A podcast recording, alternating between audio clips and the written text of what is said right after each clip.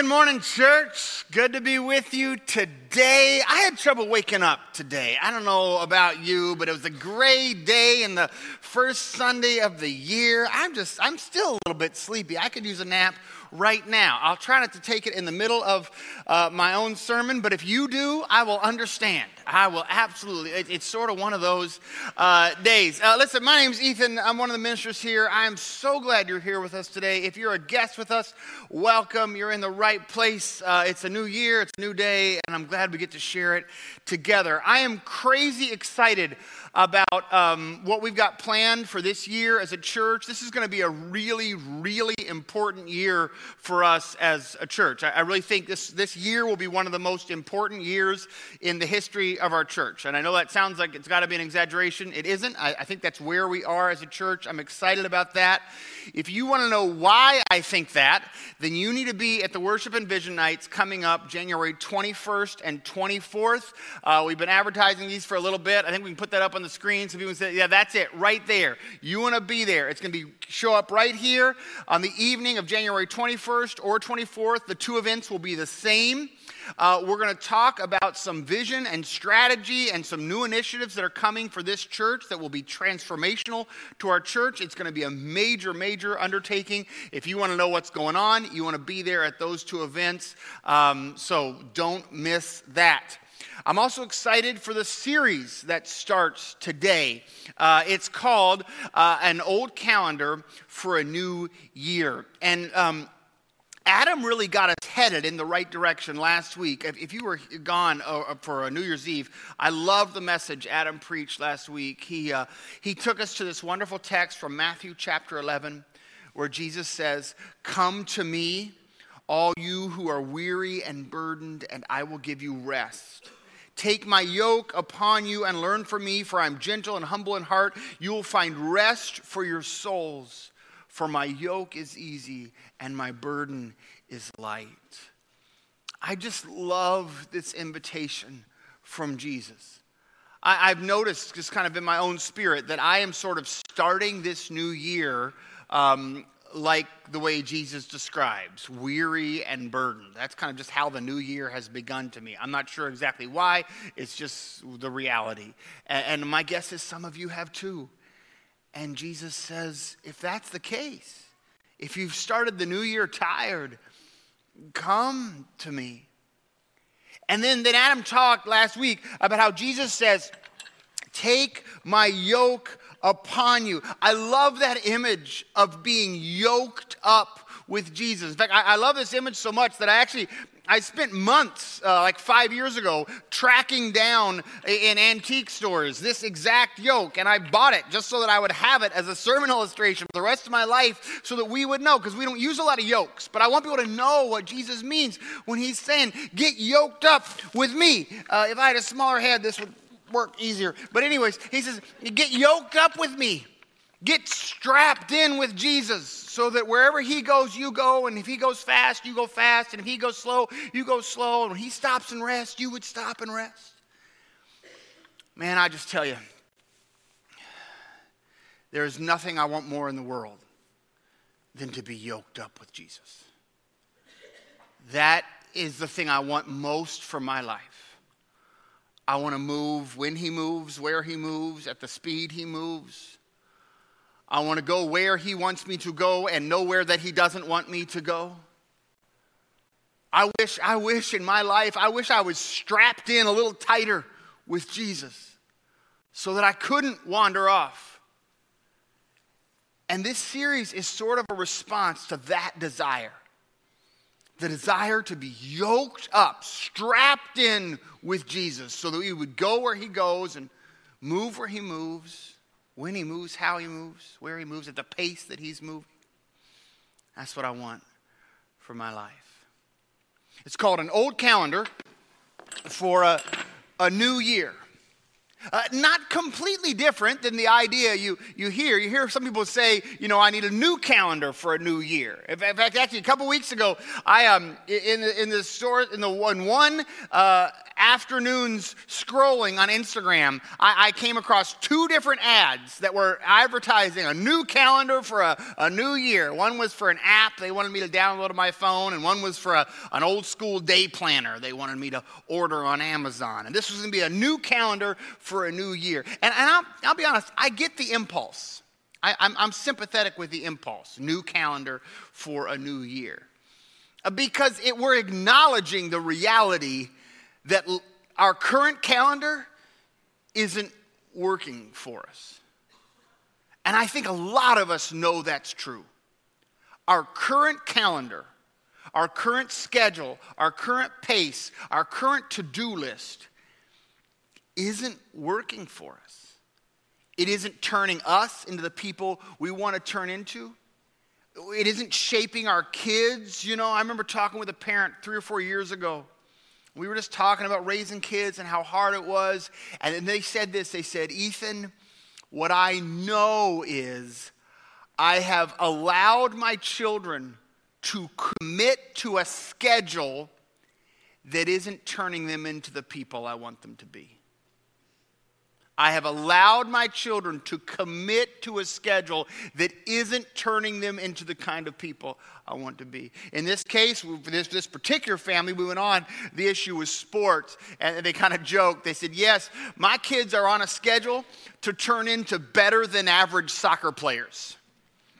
And it turns out that being a better than average soccer player is about the most meaningless thing in the world.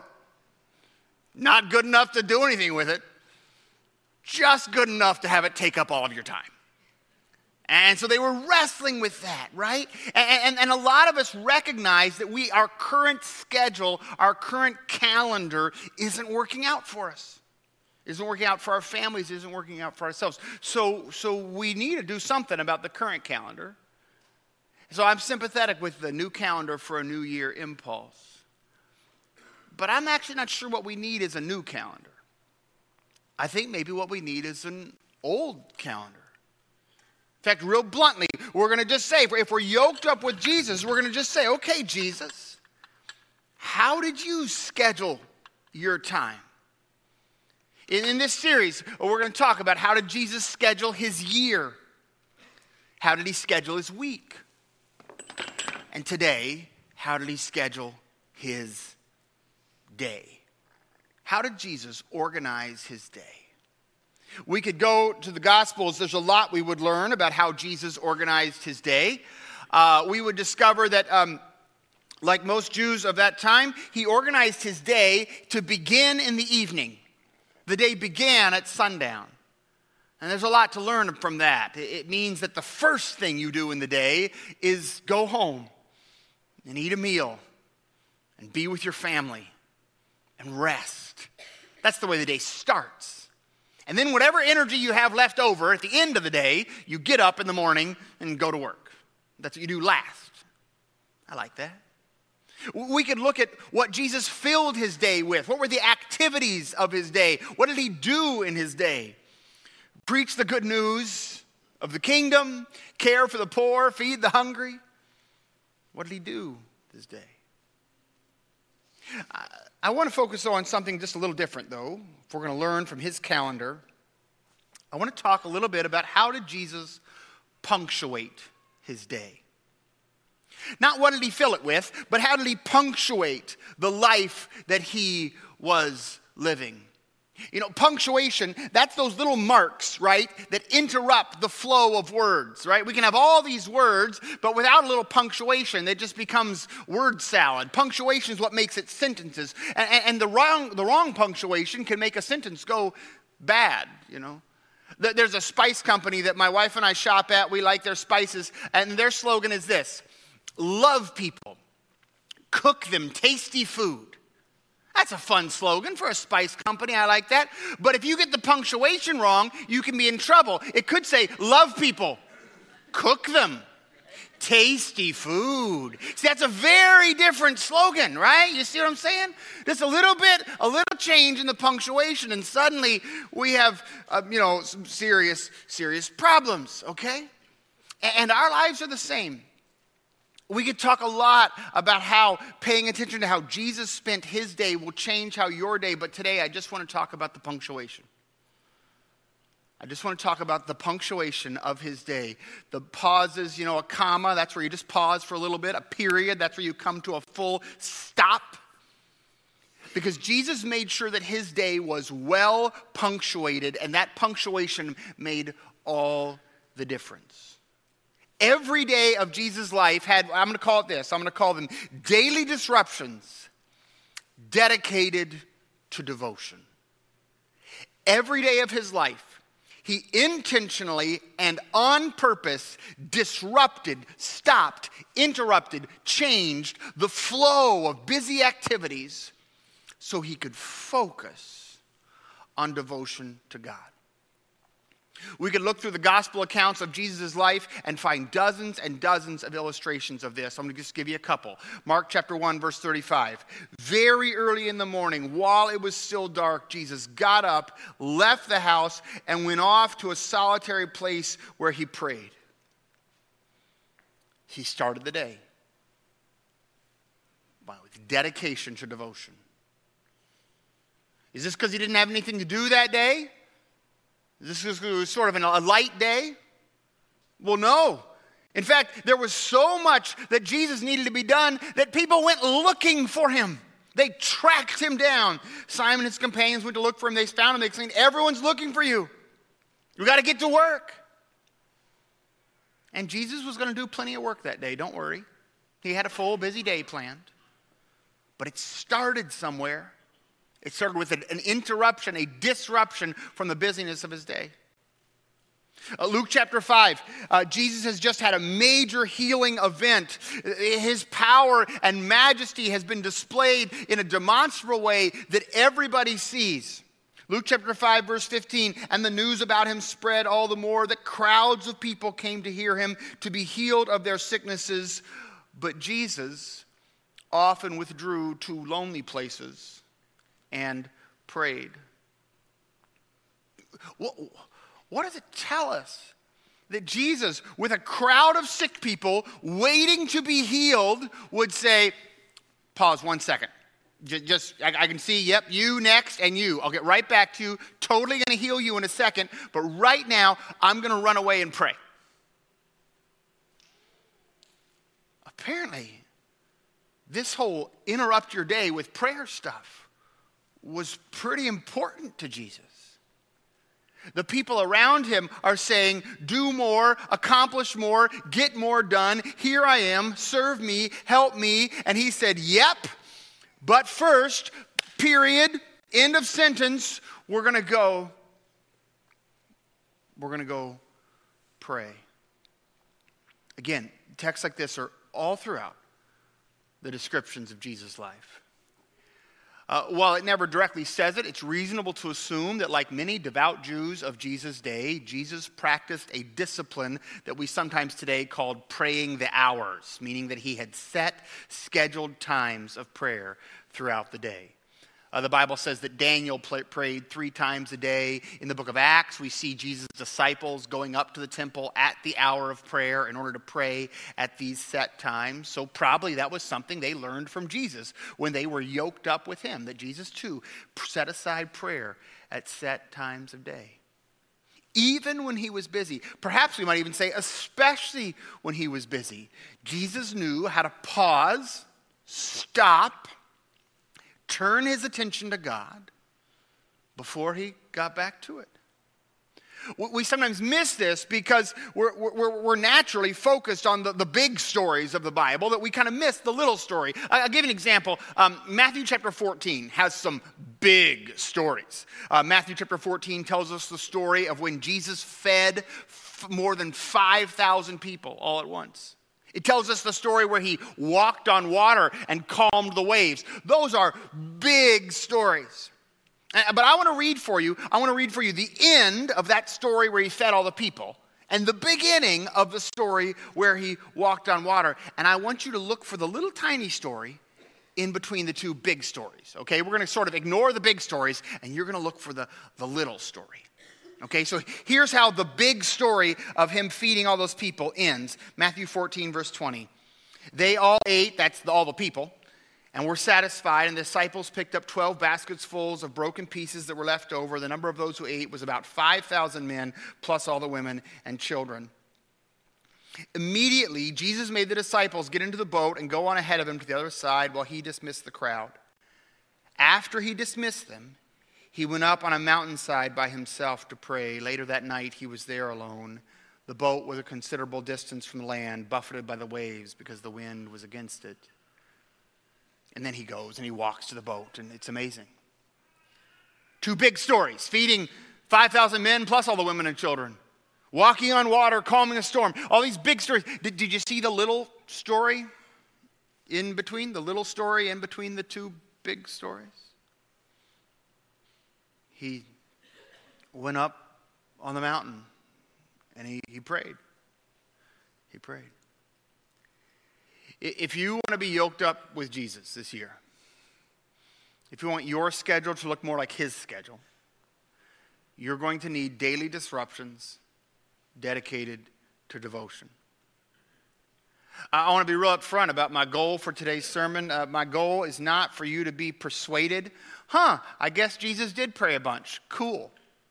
I won't even be satisfied for you to decide, you know, I probably should too. That would be good for me. neither of those outcomes interest me at all. My goal for today's message is very, very simple. I want to, and I want for you to identify specific practices of daily disruption that can redirect your heart to Jesus. That's what I want you to do. And I want you to commit to one and try it. I got some advice for you as you do this, okay? I want you, as you do this, my advice for you is this avoid legalism, but do not reject discipline. This is hard to do. These two things are in tension. I see Christians mess this up all the time. I mess this up all the time. We develop a discipline, right? We say, I need to do X. And then if we ever fail or ever don't do it, we're like, oh my goodness, I'm a terrible person. I said I was going to do it. No. Or we get tired of the legalism, and so we just say, Yeah, I just sort of pray when I feel like it. You know, I don't want to get tied down. I don't want to be legalistic. And so, just if the Spirit moves, I'll move. Both of those are false traps, okay? You can pursue discipline without becoming legalistic about it. You could say, I'm going to do what Jesus did. I'm going to begin every day in, in, in, in consistent prayer. I'm going to begin every day that way. That would be a discipline you would commit to. And then one Thursday at 11:30 you'll remember, "Oh shoot, I didn't pray." You're not going to freak out. You're just going to pull over to the nearest parking lot. Stop. Pray. Just do it. See? That's that's the discipline is you just do it. You don't legalism freaks out every time you fall short. Laziness says, oh, there is no standard. Discipline says, no, no, I'm going to choose a standard. I'm going to aim for it. I'm going to trust that as I work toward this, God will accomplish good in my life. I'm going to give you some ideas about what practices you might want to pursue. All of these are practices we see from Jesus' life. You might want to pursue all of them. You might want to pursue a couple of them. I don't know. But, but you could figure it out. I'll give you one example. This is a fun one.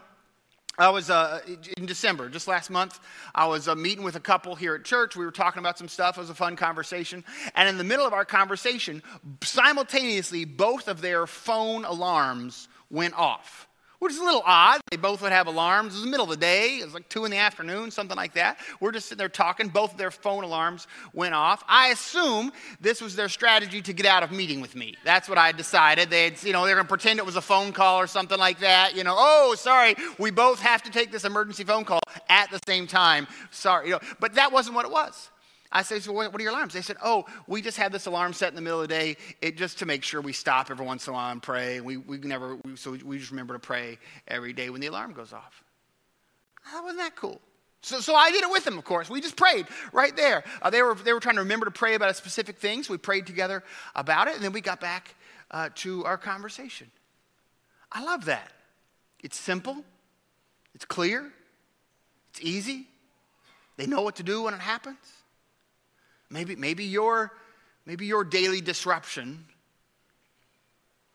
dedicated to devotion needs to look like that. Here are some goals that might be a good place to start. Okay, just real short, real general, and then I'll talk a little bit about what they mean. Three goals that might be useful to them. Maybe you want to take a picture of these with your phone so you can think about it later, and you want to commit to one of these or a couple of them. Three goals that I would give you if, if you want your day disrupted in this way, punctuated with God. Uh, number one, figure out how you're going to encounter the Bible every day. Number two, try praying before meals. And number three, try to learn to pray at every transition point of your day. These are three things you might want to try. What do I mean when I say encounter the Bible every day? Uh, here's what I mean I mean, read some part of God's Word every single day of your life. That is a reasonable and attainable goal that will bear fruit in your life. Now, as you pursue this goal, that goal may grow. Maybe you know people who say, I'm going to read the Bible through in a year, or I read six chapters a day, or I read uh, for an hour every day. Awesome. Like if you're if that's already a part of your life, and for some of you, I happen to know that it is, praise God, but I am not talking to you right now. And, and for, for most of you, to start with a goal like that will rapidly lead to failure and you'll be driven away from God's word, not closer to it. So when I say encounter the Bible every day, maybe you're starting with five verses. You know, some people are reading the through the Bible, you know, read the Bible in a year. You're like, I'm reading Matthew in a year. That's, that's what I'm reading. You know, I'm reading Jude. It's like 30 verses long in a year. I'm going to get through it, the whole thing. Okay? Um, maybe that's where you need to start. You don't need to read a ton. Read enough. Read enough. How will you know you've read enough? Well, when you've heard something, when you've recognized something, when you've noticed something about the beauty, grandeur, and glory of God. I really do think actually starting with uh, like the Gospel of John would be a really easy place to start and just read enough. My, if you start with John 1, you'll have read enough by the time you get to three verses the first day. You'll just read three verses, like, oh my goodness, that's enough. Whoa, great, you read three verses that day. Uh, I like paper best. I, I, I, like to read on a paper Bible. Um, if you don't own a good paper Bible, we have paper Bibles in the, the, the, trays in the chairs in front of you. I mean this with all sincerity. If you don't own a good paper Bible, what I hope you will do is reach under and grab the one out of the tray in front of you, grab a pen, put your name in it, take it home. That's your Bible. We have boxes more. We will restock before the next service. These Bibles are here for you, for them to become your Bible. Why we want them here. We want you to own a Bible. I, I, I vastly prefer paper because for me, if I try and do it on an app on my phone, even though I'm trying to click the Bible app button, somehow my finger always clicks YouTube. Like every, like it doesn't go wah. Just like my finger wah. I don't I don't know how that's just the way it works. I can't do the Bible app thing. But, uh, but for, for, many people, Bible app is great. Uh, I know a lot of our staff, I just kind of polled a bunch of our staff, a lot of them use different applications on their phone as their way of making sure they encounter the Bible every day. Uh, if you're like, what's a good Bible app? There are lots of good ones, but honestly, the one that is just called Bible in most app stores is actually pretty good. It's put out by an outfit called Life Church TV. They're a very solid church. Uh, some of you know it. They also go by the name YouVersion app, but now, now it's just called Bible. It's a great app. You can get reading plans or whatever, but you don't need any of that. Just all you got to do is say, I'm going to read God's word every day. That's it. Just I'm going to read, boom, just going to read a little bit of it.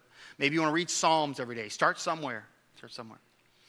Um, this is a different thing than studying the Bible, buying a bunch of commentaries and arguing about what it means. This is different.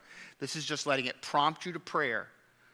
Read me one meaningful insight and then let it drive you into prayer. Second thing, I want to challenge you. Maybe this is going to be your disruption strategy is to pray before meals. Some of us grew up with that as a tradition. We prayed before meals. I grew up with that. In my home, we prayed before every meal. Uh, you know, breakfast you were on your own, but lunch and dinner you, we prayed as a group bef- before meals. Um, I, I, love that tradition. I, I'm glad that was a part of my upbringing, and for some of you that was too. If it wasn't, you could start it. You don't need to have learned that as a kid. You can learn that as an adult. And I just, this is crazy meaningful for me. Uh, I, I, forget how long ago it was, but um, some number of decades ago, I realized that praying before meals had kind of become just kind of a habit for me. Like, God, thank you for, you know. Um, and then I just realized, wait a second, I have this amazing opportunity. Every time I eat, I'm prompted to pray. I'm going to start taking advantage of it. I'm going to settle in. I'm going to stare at that sandwich and really re engage with God. And I'm just telling you, if you can learn this discipline to let mealtime prayer become a real encounter with Jesus, where you slow down and lay bare your soul and confess your sin and thank God for God's provision and trust God with what lies before you today, it can become one of the most important times in your life. And I'll just tell you, I want to tell you one particular way this has served me spiritually is it doesn't matter what I've got going on in my life, I get hungry pretty fast. Uh, I always eat three meals a day, sometimes six. So um, I'm a regular eater, okay? And so here's what happens in my life I'll get in a day where my day is just filled with rebellion. My day is filled with ignoring God, rejecting God's sovereignty. My day is just filled with greed and selfishness and internality and lust and pride. And then I start to get hungry. And then I start to get hungry, you see. And suddenly I know, oh my goodness, I'm going to have to face my God here pretty soon because I'm getting real hungry. I'm not going to make it through this day without a meal, which means I'm not going to make it through this day without stopping punctuating a day filled with selfishness, punctuating a day filled with greed, punctuating a day filled with pride, punctuating a day filled with my own lusts and my own agenda, and suddenly I have to stop and face my God. A discipline of mealtime prayer can rescue you from a day gone bad.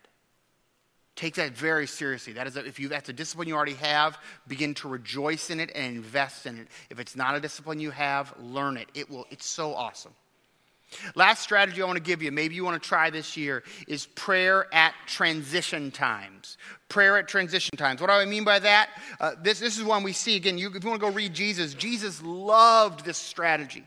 He loved this strategy. Basically, anytime you're moving from one thing to another, pray. When you wake up, pray. When you go to bed, pray. When you start work, pray. When you leave work, pray. When you go to school, pray. When you leave school, pray. Before you take the test, pray. After you take the test, pray. Any transition between any things. When you begin to wash the dishes, pray. When you put away the last dry dish, pray. Every, at every transition point, at every shift, pray. Every threshold experience.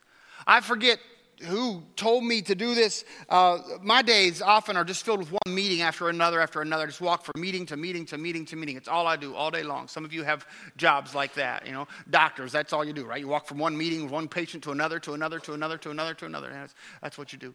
Uh, that's what my days are like too. And, and somebody years ago just gave me the thing that you realize. They said every every time you do that, you have enough time to pray a blessing over the meeting you just had and to seek God's wisdom for the meeting you're about to have. Even if it's all the time it takes to, to open the door to let one person out and the next person in. Maybe all the meetings happen in your office. You're letting one person out one person in. That's enough time. You open the door. And as you open the door, you are praying a blessing over the meeting you just had. As you let the person in, you're praying God's sovereign care over the meeting you're about to have. I don't know what your transition times look like. Maybe your big transition time is when you go home from work, right? And you enter the home and you're just, you just, you're just aware that you've gotten in a cycle of what you are bringing into your house is not very good for your house. And you know it. Everybody in your whole house knows it. You're bringing home anger, resentment, and bitterness, tension, selfishness, greed. And you want to bring something different into your house. Could you learn to pray from your car to your front door? Just let this just cover that. Maybe you even need to stop that's a threshold experience I pray over a lot. The, the, the, going home, especially when I had little kids at home. I just needed, I needed to be prayed up when I walked in that house because that's so I could be the father that they needed me to be. And I would, I would just park in the driveway And I would just pray until I was ready to walk in my own front door because they didn't need all the baggage that I was bringing home with me. These threshold prayers are so important. Again, you read Jesus' life. Jesus prays threshold prayers all the time, before and after and in between these transition points. At all these times, whether it's before meals, whether it's when you wake up, whether it's a threshold prayer, a transition prayer, um, give you, just give you a simple little uh, a thing I learned as a child that I still use. It's very meaningful to me, uh, but I want you to know a way of how to pray. Uh, we'll put this up on the screen. It's super simple. It's just the word acts. It's four words. Some of you have seen this before. Some of you want to take a picture of this right now because you're like, okay, this is the tool I'm going to use. This is the tool I use as I begin my day, as I drive to work, as I drive home from work. That's what, what I, the tool I use in these threshold experiences. Adoration just reminds us to worship. We begin with worship. We want to worship God and give God praise for God's mercy and love. Confession. Confession is a, is a positive discipline and a negative discipline. We both confess our faith and we confess our sin. We confess our faith before we confess, and we confess our sin. Uh, we, we confess, uh, one of my major prayers for a lot of these is God, I am trusting you with what's about to happen. God, what's happening right now, I just, I give them, I give this whole situation into your trust. But I also confess my sin. Maybe sin that's relevant to the moment, maybe just something more general. Prayers of thanksgiving for God's care in the past and the present and God's care in the future prayers of supplication, asking for our needs, asking for our desires. I remember one of my biggest uh, transition annoyances. Um, I don't know why this drove me so crazy, but uh, when I used to drop my kids off for school, the line waiting to drop them off never bothered me. Somehow that made sense. It was the line waiting to leave after having dropped them off. Like, come on, you've dropped your kids off, just go. Just, just go. Just come on, let's just do it. Just hit the road. We're, we got, got places to be, you know. Um, until I learned, okay, no, this is a transition moment. And I'm just going to pray. And so I, that's, that's when I pray, prayed for my kids every day. I dropped them off, and I'm waiting to turn left at a stop sign. Oh my goodness, took forever waiting to turn left at this stop sign. But it gave me like five minutes just to pray for my kids. Thank God for my kids. Pray for my kids. And you see, what we're doing is we're, we're letting the punctuation marks of our day transform the whole day. It'll, it'll just change it all. So, uh, a lot of us, our current calendars aren't working. Our current schedule, our current pattern of life isn't making us into the people we want to be. Uh, the solution, though, for that isn't a, a new calendar. Uh, the solution is an old calendar Jesus' calendar.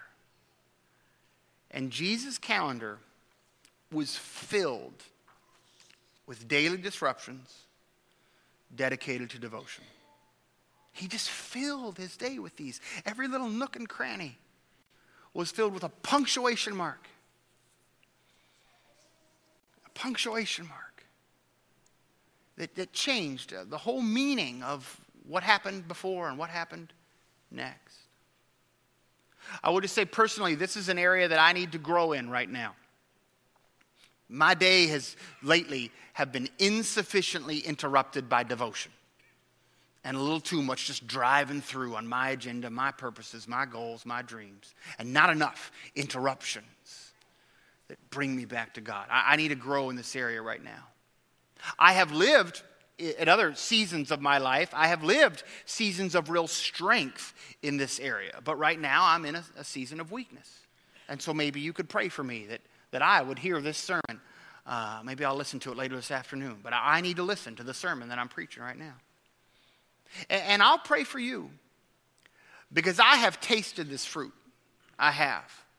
I know what it is like when every beat of your day is punctuated by prayer, when every day of your life you are in God's word and hearing God's voice, when every transition, every meal, every new thing you do is a way that you stop. You just put a period on the end of the sentence. Long enough to breathe. And feel your heartbeat slow just a second. and worship God and thank God for what has been and dedicate what is about to be to God and God's purposes. Ask God for what you need and then move forward with just a little more trust than you had before you prayed. I'm going to pray that for you because I believe God wants that for you. God wants you to be so strapped in with Jesus, so yoked up with Jesus, that your daily rhythm would look a lot like His. I want, to be, want you to know what my prayer is going to be for you. I'm not going to pray that you'll learn something about Jesus today. I'm not even going to pray that you'll agree with me that you need to pray more. My prayer is that you would, based off the example of Jesus, make a specific goal, even right now. Maybe you're going to say, I'm going to pray every morning, I'm going to do it. Or I'm going to do that transition thing. Every time I move from one task to another, I'm going to put a little period, boom, pray, then move to the next thing. That's, that's my prayer for you, is that you would make a specific commitment. And by the power of God's Spirit, you might keep that commitment and see the fruit that comes from it. Let me pray for you right now. God, we want our lives to look like Jesus. We want to be so yoked up with Him, so strapped in with Jesus that where He moves, we move, and where He pauses, we pause. Which means we want our lives interrupted by prayer and discipline and devotion, interrupted by just a short time in your word that we might hear your voice, interrupted by an acknowledgement of your goodness and, and a plea for your sovereignty over our lives, interrupted by the hunger of our bodies that reminds us of our spiritual hunger as well, God. May we, God, be prompted by your Spirit to make specific commitments now, and may we trust in your Spirit to empower us to keep those commitments for your glory and the fruit of your love in our lives. We pray this in Jesus' name. Amen.